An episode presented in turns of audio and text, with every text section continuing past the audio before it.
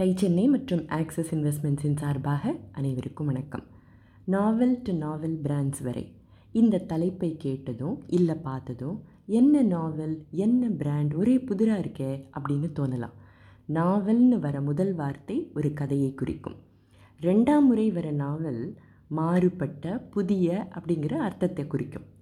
புதிர் இன்னும் சிக்கலாக போச்சேன்னு கூட நீங்கள் நினைக்கலாம். ஆனால் ஒரு ஆந்த்ரப்ரனருக்கு ஆந்த்ரப்ரனர் ஆகணும்னு நினைக்கிறவங்களுக்கு இன்ஸ்பிரேஷன் எதிலிருந்து வேணால் வரலாம். அது படித்த ஒரு கதையாக இருந்தாலும் சரி பார்த்த ஒரு சினிமாவாக இருந்தாலும் சரி கேட்ட ஒரு செய்தியாக இருந்தாலும் சரி இப்படி எதிலிருந்து வேணால் வரலாம்.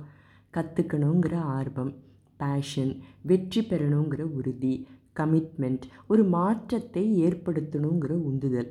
இவன் எல்லாம் சேர்ந்தால் என்ன ஆகுங்கிற கதையை தான் பார்க்க போகிறோம் இது இன்னும் நடந்துக்கிட்டே இருக்கிற கதை தான் என்ன பிஸ்னஸ் என்ன பிராண்ட் அப்படின்னு பார்க்குறதுக்கு முன்னால் அதை தொடங்கின ஆண்டர்பிரினர்கிட்டேருந்து ஆரம்பிப்போம். சரியா?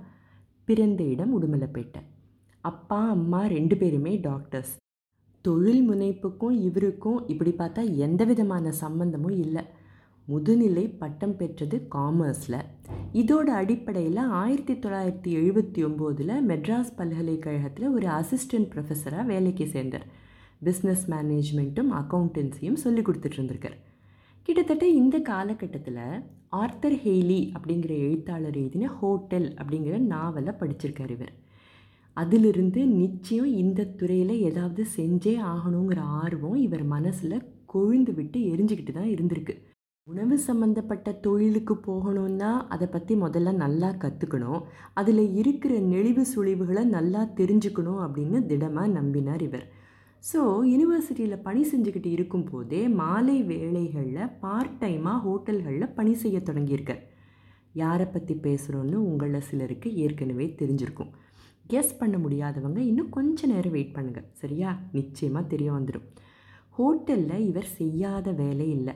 ட்ரெயினியாக இருந்திருக்கார் ரிசப்ஷனிஸ்ட்டாக இருந்திருக்கார் ஏன் பெல்பாயாக கூட பணி செஞ்சுருக்காராம்? இப்படி பலதரப்பட்ட வேலைகளை செஞ்சுக்கிட்டு இருந்தப்போ அங்கே வந்தவங்க எல்லாம் ஆடம்பரமான உணவுகளுக்காக செலவு செய்கிறத பார்த்துருக்கார். இவருக்கு முதல்ல தோணினது என்ன தெரியுமா? இவரோட ஒரு மாத சம்பளத்தை விட அதிகமாக ஒரு வேளை உணவுக்காக எப்படி செலவழிக்கிறாங்க? இவங்கக்கிட்ட எல்லாம் எத்தனை பணம் இருக்கணும்? அப்படிங்கிற எண்ணம் தான் இவருக்கு முதல்ல தோணியிருக்கு. உணவு சம்பந்தப்பட்ட தொழிலில் இவருக்கு நிறைய ஆர்வம் இருந்ததால் வெற்றி அடைஞ்சு நிறைய பணம் சம்பாதிக்கணுங்கிற எண்ணம் தான் இவருக்கு மேலோங்கியும் இருந்திருக்கு. ஆயிரத்தி தொள்ளாயிரத்தி எண்பத்தி ரெண்டில் அசிஸ்டன்ட் ப்ரொஃபஸர் வேலையை விட்டுட்டு ஃபுட் அண்ட் பெவரேஜ் இண்டஸ்ட்ரி பற்றி இன்னும் அதிகமாக ஆழமாக கற்றுக்க தொடங்கினார். ஒரு ஆந்திரப்புறனராக அவரோட வாழ்க்கை தொடங்கினதே ஒரு சுவாரஸ்யமான விஷயம். இவர் ஹோட்டலில் பணி செஞ்சுக்கிட்டு இருந்தப்போ அங்கே அடிக்கடி ஒருத்தர் வருவாராம். நாளடைவில் ரெண்டு பேரும் நண்பர்களாகி இவர் வேலையை விட்டதும் ரெண்டு பேரும் பார்ட்னர்ஸ் ஆகி முதல்ல தொடங்கினது ஒரு சைனீஸ் டேக்அவே ரெஸ்டாரண்ட் மாலை ஐந்து மணியிலிருந்து இரவு பதினொன்றரை மணி வரை வியாபாரம் செஞ்சுட்டு இருந்திருக்காங்க.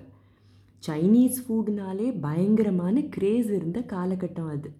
வாடிக்கையாளர்களுக்கு ஒரு தேவை இருந்திருக்கு அப்படிங்கிறத உணர்ந்து அந்த தேவையை இந்த பிஸ்னஸ் மூலமாக நல்லாவே பூர்த்தி செஞ்சாங்க இந்த பார்ட்னர்ஸ் ஒரு பார்ட்னரோட தொடங்கினாலும் இந்த கதையோட ஹீரோவோட உழைப்பும் ஈடுபாடும் தானே இதில் ஒரு பெரிய ப்ளஸ் பாயிண்ட்டு இவரோட கஸ்டமர் ஒருத்தர் தான் ஒரு மிகப்பெரிய கட்டிடத்தை கட்டப்போவதாகவும் அங்கே ஒரு இடம் எடுத்து இந்த தொழிலை நடத்தலாமே அப்படின்னு யோசனை கொடுத்துருக்கார்.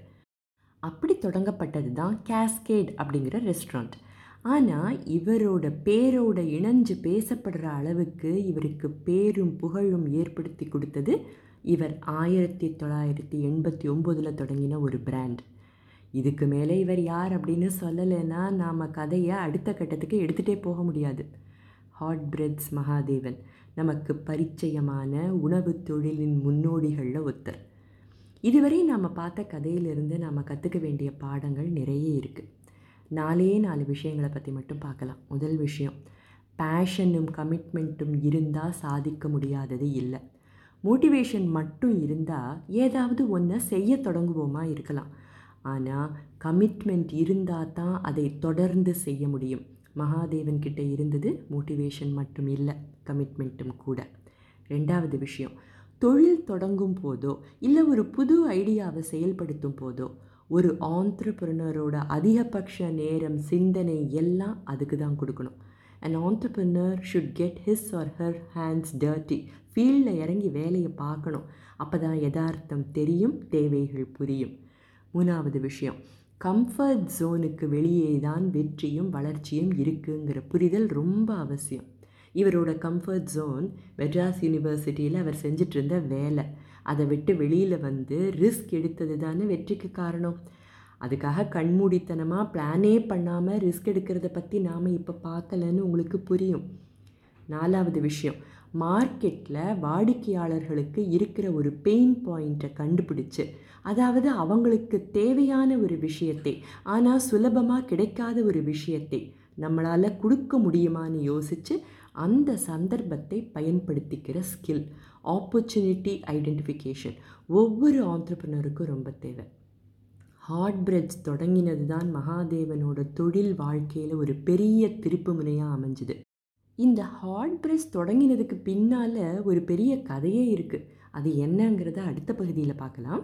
பிஸ்னஸ் கதை கேட்க எங்களுடன் தொடர்ந்து இணைந்திருங்கள். அதுவரை டை சென்னை மற்றும் ஆக்சிஸ் இன்வெஸ்ட்மெண்ட்ஸின் சார்பாக அனைவருக்கும் வணக்கம்.